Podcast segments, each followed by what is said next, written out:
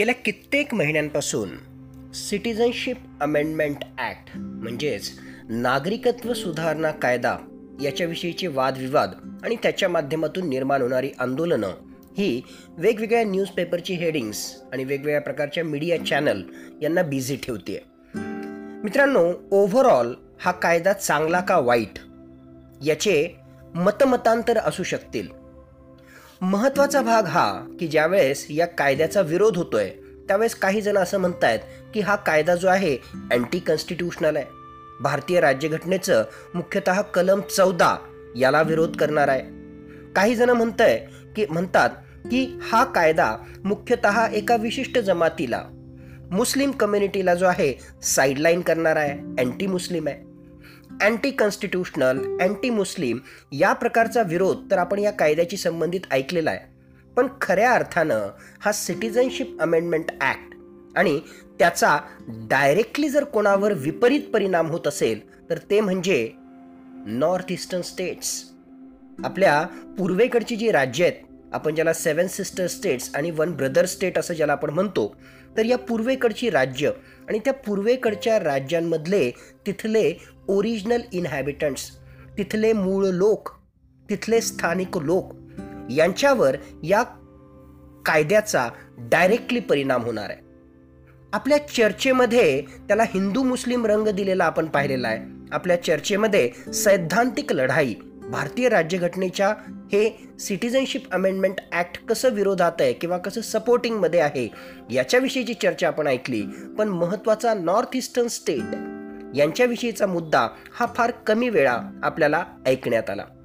मित्रांनो आजच्या चर्चेमधून आपण नेमकं या सिटिझनशिप अमेंडमेंट ॲक्टमुळे नॉर्थ ईस्टर्न स्टेट आणि तिथली जी जनता आहे पूर्वेकडची जी राज्य आहेत तिथली जी जनता आहे त्यांच्यावर याचा कसा परिणाम होतोय आणि त्याहून महत्त्वाचं ऑलरेडी या कायद्यामध्ये फिफ्थ शेड्यूल सिक्स शेड्यूल जे आपले स्टेट्स आहेत म्हणजे आपल्या भारतीय राज्यघटनेतलं जे सहावं परिशिष्ट आहे त्या सहाव्या परिशिष्टातल्या काही राज्यांना या कायद्यामधून सूट देण्यात आलेली आहे. They are exempted from citizenship amendment act मग हे असं असताना सुद्धा या कायद्याचा विरोध का केला जातोय?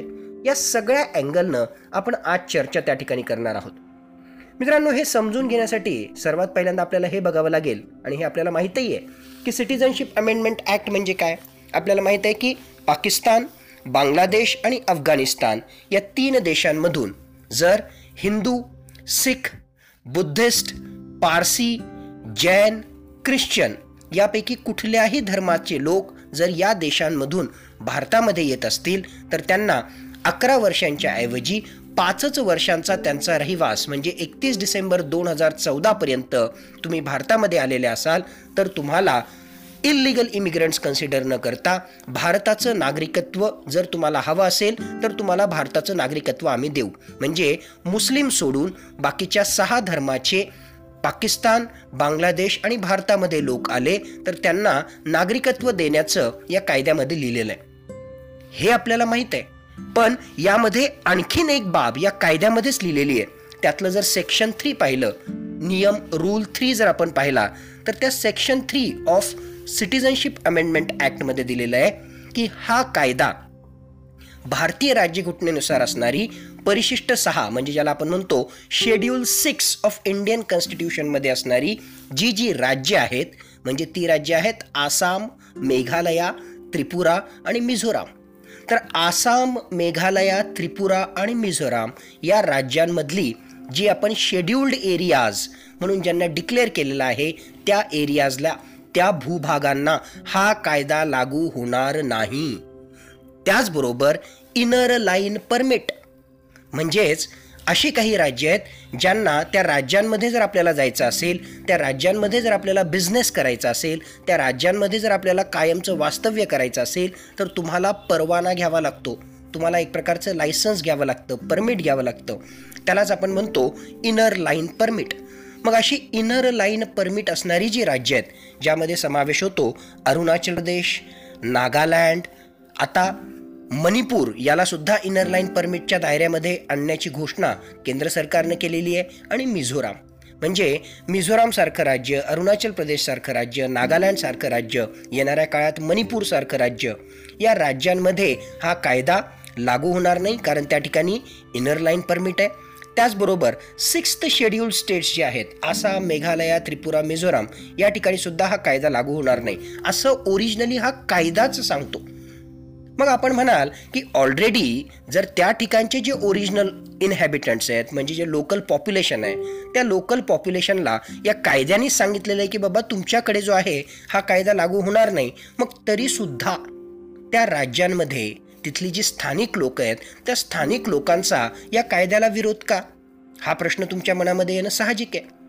मित्रांनो नेमका विरोध या लोकांचा मुख्यतः नॉर्थ ईस्टर्न पॉप्युलेशनचा यासाठी आहे. की तिथले जे ओरिजिनल लोक आहेत म्हणजे फॉर एक्झाम्पल तिथले जे ओरिजिनल आसामीज आहेत. मग आता ओरिजिनल आसामीज हे त्या ठिकाणी आहेत आणि गेल्या कित्येक दशकांपासून म्हणजे ब्रिटिशांच्या काळापासून ते आत्तापर्यंत त्या ठिकाणी मोठ्या प्रमाणावर निर्वासितांचा लोंढा हा या राज्यांमध्ये येतो आहे का? कारण या राज्यांच्या ज्या सीमा आहेत या राज्यांच्या ज्या बाँड्रीज आहेत त्या इंटरनॅशनल बाँड्रीज आहेत. म्हणजे त्या राज्यांची सटीक अशी बांगलादेशची बाँड्री आहे. त्या राज्यांची सटीक अशी म्यानमारची बाँड्री आहे. मग या देशांमधून तिथली जी गरीब जनता आहेत बांगलादेशी हिंदू आहेत बांगलादेशी मुस्लिम आहेत ते मोठ्या प्रमाणावर आपलं पोट भरण्यासाठी किंवा आपल्या उदरनिर्वाहासाठी हे आसाममध्ये येतात आसपासच्या नॉर्थ ईस्टर्न स्टेट्समध्ये येतात तिथे राहतात आणि तिथेच ते स्थायिक होतात. हळूहळू यांची संख्या वाढत गेलेली आहे आणि पाहता पाहता ही संख्या काही लाखांमध्ये काही कोटींमध्ये झालेली आहे.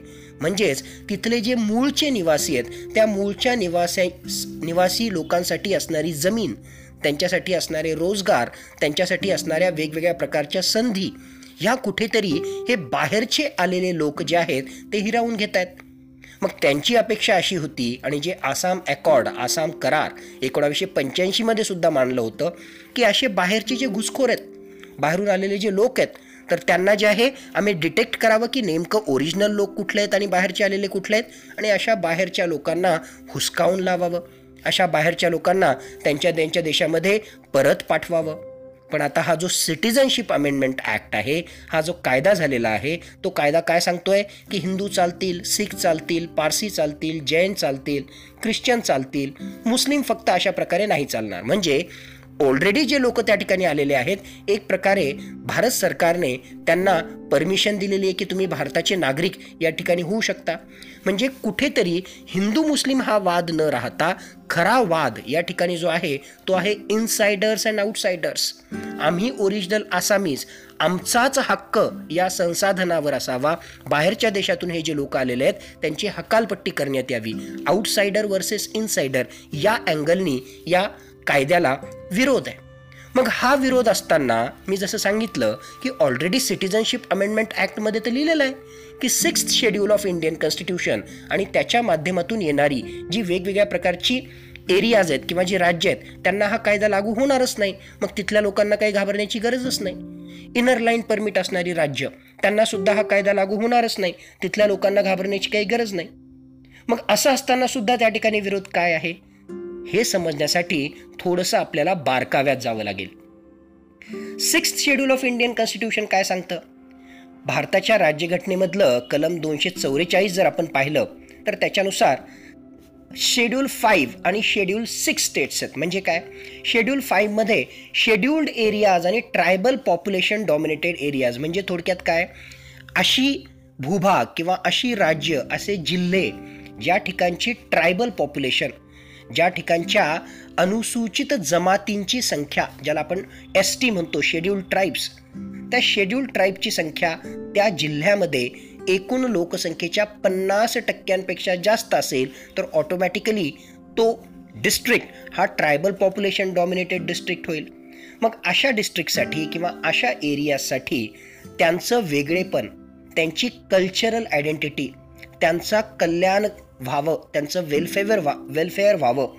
त्यांचे जे अधिकार आहेत त्या अधिकारांची हनन होऊ नये. त्या अधिकारांना जे आहे त्यांच्यापासून कुणी हिरावून घेऊ नये. म्हणून आपल्या भारतीय राज्यघटनेनंच अशा वेगवेगळ्या जमातींसाठी काही विशेष प्रोव्हिजन केले. आणि त्यातला एक प्रोव्हिजन म्हणजे शेड्यूल फाईव्ह स्टेट्स अशा प्रकारचे जे ट्रायबल एरियाज आहेत त्यांना असे काही विशिष्ट नियम आपण लावू त्यांना आपण शेड्युल्ड एरियाज म्हटलं त्यांना आपण अधिकचा निधीसुद्धा देऊ जेणेकरून त्यांचा विकास करता येईल.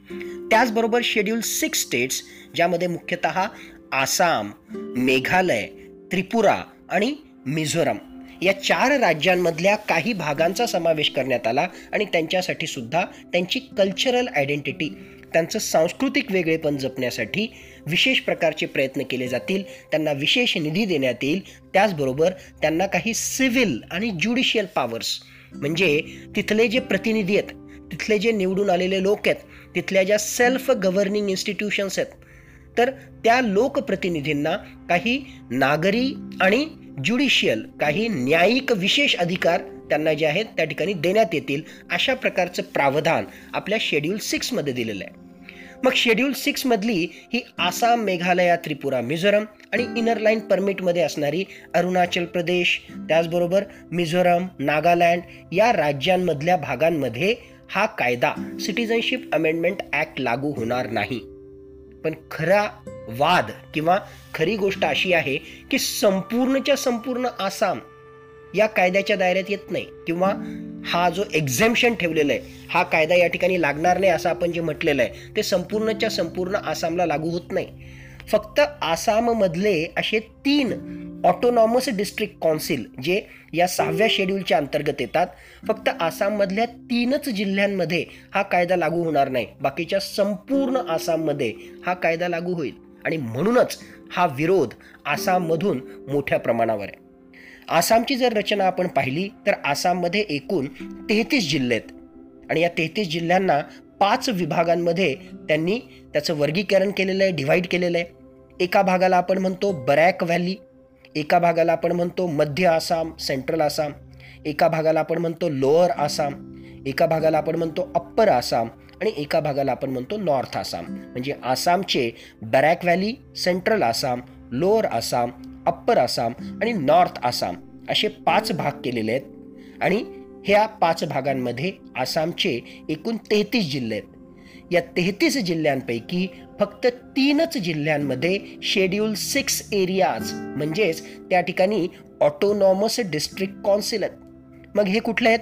North Cachar hills district Karbi Anglong district Bodoland territorial autonomous district मग आता हे तीन डिस्ट्रिक्ट मी जे सांगितलेले आहेत ज्यामध्ये हा सिटिझनशिप अमेंडमेंट ॲक्ट लागू होणार नाही. आणि या तीन जिल्ह्यांची जर आपण रचना पाहिली तर संपूर्ण आसाममधल्या फक्त बरॅक व्हॅलीमधल्या आणि मध्य आसाम सेंट्रल आसाममधला जो भूभाग आहे तेवढाच भाग हा या कायद्याच्या अंतर्गत येणार नाही. बाकी सगळा भाग म्हणजे लोअर आसाम नॉर्थ आसाम त्याचबरोबर अप्पर आसाम हा सगळा भाग जो आहे आसामचा या कायद्याच्या दायऱ्यात येणार या कायद्याच्या कचाट्यातून सुटणार नाही. आणि आपण थोडं जर बघितलं तर लोअर आसाम हा जो भाग आहे हा मॅक्सिमम भाग मुस्लिम डॉमिनेटेड आहे. त्या ठिकाणी मोठ्या प्रमाणावर जे आहे बांगलादेशामधून मायग्रेट झालेली बांगलादेशामधले जे निर्वासित आहेत ते मोठ्या प्रमाणावर त्या ठिकाणी राहतात. म्हणजे हा कायदा त्या ठिकाणी लागू होतो. लोअर आसाममध्ये आणि तो मुस्लिम डॉमिनेटेड असल्यामुळे पुन्हा कुठेतरी ही फिलिंग निर्माण झालेली आहे की हा कायदा जो आहे मुस्लिम धार्जिना आहे मुस्लिम विरोधी आहे. आणि हे ब्रह्मा कमिटी नावाची एक कमिटी स्थापन करण्यात आली होती दोन हजार सतरा. त्या कमिटीनं सुद्धा ही गोष्ट त्या ठिकाणी नमूद केलेली आहे. त्याचबरोबर आपण मेघालया या राज्याचं जर आपण पाहिलं आसामविषयी तर आपण पाहिलं की फक्त तीन जिल्हे नाही आहेत बाकीच्या तीस जिल्ह्यांमध्ये हा सिटिझनशिप अमेंडमेंट ॲक्ट लागेल. त्याचबरोबर जर आपण मेघालया या राज्याची रचना आपण त्या ठिकाणी पाहिली तर त्यामधले तीन जे जिल्हे आहेत खासी गारो आणि आणखीन एक असे तीन जिल्हे जर आपण पाहिले तर तेच फक्त या कायद्याच्या कचाट्यात सापडलेले नाही आहेत बाकीचे सगळेच्या सगळे जिल्हे मेघालयाचे सुद्धा या सिटिझनशिप अमेंडमेंट ॲक्टच्या दायऱ्यामध्ये येत आहेत. आणि आणखीन एक गोष्ट लक्षात घेतली पाहिजे की या मेघालया या राज्याच्या ज्या बाँड्रीज आहेत ज्या सीमा आहेत त्या सीमा आसपासच्या देशांशी निगडीत आहेत आणि these are the porous border म्हणजे त्या ठिकाणी आसपासचे लोक जे आहेत आसपासच्या देशातले लोक इझिली त्या ठिकाणी एंटर करू शकतात. पोरस बॉर्डर मॅनेजमेंट म्हणजे मेघालयामध्ये मोठ्या प्रमाणे हा सुद्धा निर्वासितांचा प्रश्न आहे. आणि त्याचमुळे गेल्या काही दशकांमध्ये जर आपण पाहिलं तर मेघालयाची मूळची जी पॉप्युलेशन आहे ती खासी गारो या जमातीची आहे. पण आज घडीला ह्या खासी गारो या जमातीचं पॉप्युलेशन जर आपण एकूण तिथल्या लोकसंख्येच्या मानानं पाहिलं तर आज एक प्रकारे ते मायनॉरिटीज झालेले आहेत. आज एक प्रकारे त्यांची संख्या जी आहे कमी झालेली आहे. आणि बाहेरून आलेले जे निर्वासित आहेत त्यांचीच संख्या मेघालयामध्ये जास्त झालेली आहे. आणि म्हणूनच वेगवेगळ्या प्रकारचे इन्सर्जंट ग्रुप अलगाववादी तत्व अशा प्रकारच्या दहशतवादी संघटना यासुद्धा मोठ्या प्रमाणावर या नॉर्थ इस्टर्न स्टेट्समध्ये कार्यरत होत्या. तिसरं राज्य जर आपण पाहिलं तर त्रिपुरा. या त्रिपुरा राज्यामध्ये एकोणावीसशे एक्कावन्नमधले त्यांची जी लोकल पॉप्युलेशन तिथली जी मूळ लोकसंख्या होती ती होती सदोतीस पॉईंट दोन टक्के तिथल्या इंडिजिनस पॉप्युलेशनची आणि दोन हजार अकराची जर आपण जनगणना पाहिली तर ती ऑलमोस्ट अडोतीस टक्क्यांवरची जी जनता आहे ती आज एकतीस टक्क्यांपर्यंत कमी झालेली आहे. म्हणजे मूळ जे निवासी आहेत जिथले इंडिजिनस पॉप्युलेशन तिथली जी आहे ती हळूहळू त्या ठिकाणी कमी होती आहे आणि बाहेरचे लोक जे आहेत ते मोठ्या प्रमाणे या नॉर्थ ईस्टर्न स्टेट्समध्ये जात आहेत मग हे सगळं जर आपण पाहिलं तर कुठेतरी त्यामुळे इथले जी लोकल पॉप्युलेशन आहे त्यांच्यामध्ये असंतोषाची भावना आहे आणि त्या असंतोषाच्या भावनेमध्ये या सिटिझनशिप अमेंडमेंट ॲक्टने बाहेरच्या देशांना एक प्रकारे बाहेरच्या देशातून आलेल्या जनतेला एक प्रकारे लिगॅलिटी प्राप्त करून दिलेली आहे की आता तुम्ही या ठिकाणी आले तुम्ही आता निर्वासित नाही तुम्ही आता जे आहे याच भागाचे याच भारत देशाचे तुम्ही आता सिटिझन होणार तुम्हाला मतदानाचा हक्क प्राप्त होणार तुम्हाला या ठिकाणी नोकऱ्या प्राप्त होणार. म्हणजे कुठेतरी ही ओरिजिनल पॉप्युलेशन जी आहे त्यांच्या मनामध्ये जो असंतोष होता त्या असंतोषाचा भडका उडण्यासाठी हे सिटिझनशिप अमेंडमेंट ॲक्ट कुठेतरी त्या ठिकाणी महत्त्वाचा रोल त्यानं प्ले केलेला आहे. आणि आपल्याला हे सुद्धा माहीत आहे एन आर सी जे फक्त आसाममध्ये झालं त्या एन आर सीचं जे इम्प्लिमेंटेशन अंमलबजावणी केली गेली त्यामध्ये सुद्धा मोठ्या प्रमाणावर चुका होत्या. जे खरोखरच लोकल पॉप्युलेशन होती त्यांच्याकडे काही डॉक्युमेंट्स नसल्यामुळे किंवा त्यांना त्यांचं नागरिकत्व प्राप्त न करता आल्यामुळे बऱ्याच लोकांची नावं ह्या लिस्टमध्ये नाही आहेत तर अशीही काही लोक आहेत जे बांगलादेशमधून आलेले आहेत बाहेरच्या देशांमधून आलेले आहेत. खरं म्हटलं तर त्यांच्याजवळ स्वतःचे डॉक्युमेंट्स ओरिजिनल त्या ठिकाणी जे आहेत स्वतःचे नाही आहेत पण त्यांनी जे आहे फर्जी तरीकेसे करप्शनच्या माध्यमातून ते डॉक्युमेंट्स त्यांनी तयार केले आणि आज घडीला ते एन आर सी लिस्टमध्ये आले. मग अशा प्रकारचे इन्क्लुजन एक्सक्लुजन एरर हे एन आर सीमध्ये होते.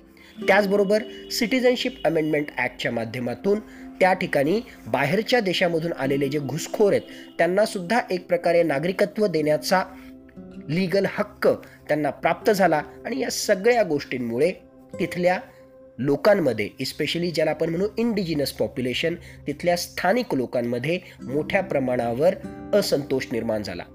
जरी सिक्स्थ शेड्यूल स्टेट्स आपण म्हणत असू जरी इनर लाईन परमिटच्या माध्यमातून काही जिल्हे या सिटिझनशिप अमेंडमेंट ॲक्टच्या दायऱ्यामध्ये येत नाहीत तरीसुद्धा त्यांची संख्या खूप कमी आहे. Majority of the part north eastern स्टेटचा majority of the part हा या सिटिझनशिप अमेंडमेंट ॲक्टच्या दायऱ्यामध्ये येतो म्हणूनच फार मोठ्या प्रमाणावर त्या ठिकाणी असंतोष आहे. दिल्लीचा मीडिया किंवा बाहेरचा मीडिया फार मोठ्या प्रमाणावर अशा प्रकारची जी आंदोलनं आहेत किंवा असंतोष जो आहे तो त्या ठिकाणी ते दाखवत नाहीत. पण रियालिटी अशी आहे की त्याचा खरा फटका सिटिझनशिप अमेंडमेंट ॲक्टचा ना तुम्हाला पडतो आहे ना मला पडतो आहे कारण डायरेक्टली ना तुमचं सिटिझनशिप याच्यामुळे जात आहे ना आपल्याला त्याच्यामुळे कोणाचं सिटिझनशिप त्या ठिकाणी मिळतं आहे पण खऱ्या अर्थानं याचा फटका जर कोणाला पडतो आहे तर तो आहे नॉर्थ ईस्टर्न स्टेट्समधली जी पॉप्युलेशन आहे त्यांना तो त्या ठिकाणी पडतो आहे या अँगलनीसुद्धा या इश्यूला आपण पाहिलं पाहिजे. हिंदू मुस्लिम किंवा अँटी कॉन्स्टिट्युशनल हा वादविवाद बाजूला ठेवून त्याहून महत्त्वाचं आहे की तिथले जे मूळ लोक आहेत उनके ऊपर क्या बीत रही होगी? त्यांच्यावर जे आहे कशा प्रकारे आपण त्यांना समजावून सांगू शकू किंवा त्याही पलीकडे जाऊन कशा प्रकारे त्यांचं हित आपल्याला साधता येईल या दृष्टीनं सरकारनंही विचार करावा समाजानंही विचार करावा आणि आपण आपला निर्णय करण्याच्या आधी हा सुद्धा एक आस्पेक्ट आपल्या मनामध्ये ठेवणं आवश्यक आहे. आज घडीला संपूर्ण भारतामध्ये म्हणजे नॉर्थ इस्टर्न स्टेट्समध्ये या शेड्यूल सिक्सनुसार दहा ऑटोनॉमस डिस्ट्रिक्ट कॉन्सिल्स किंवा ऑटोनॉमस रिजन कॉन्सिल आहे.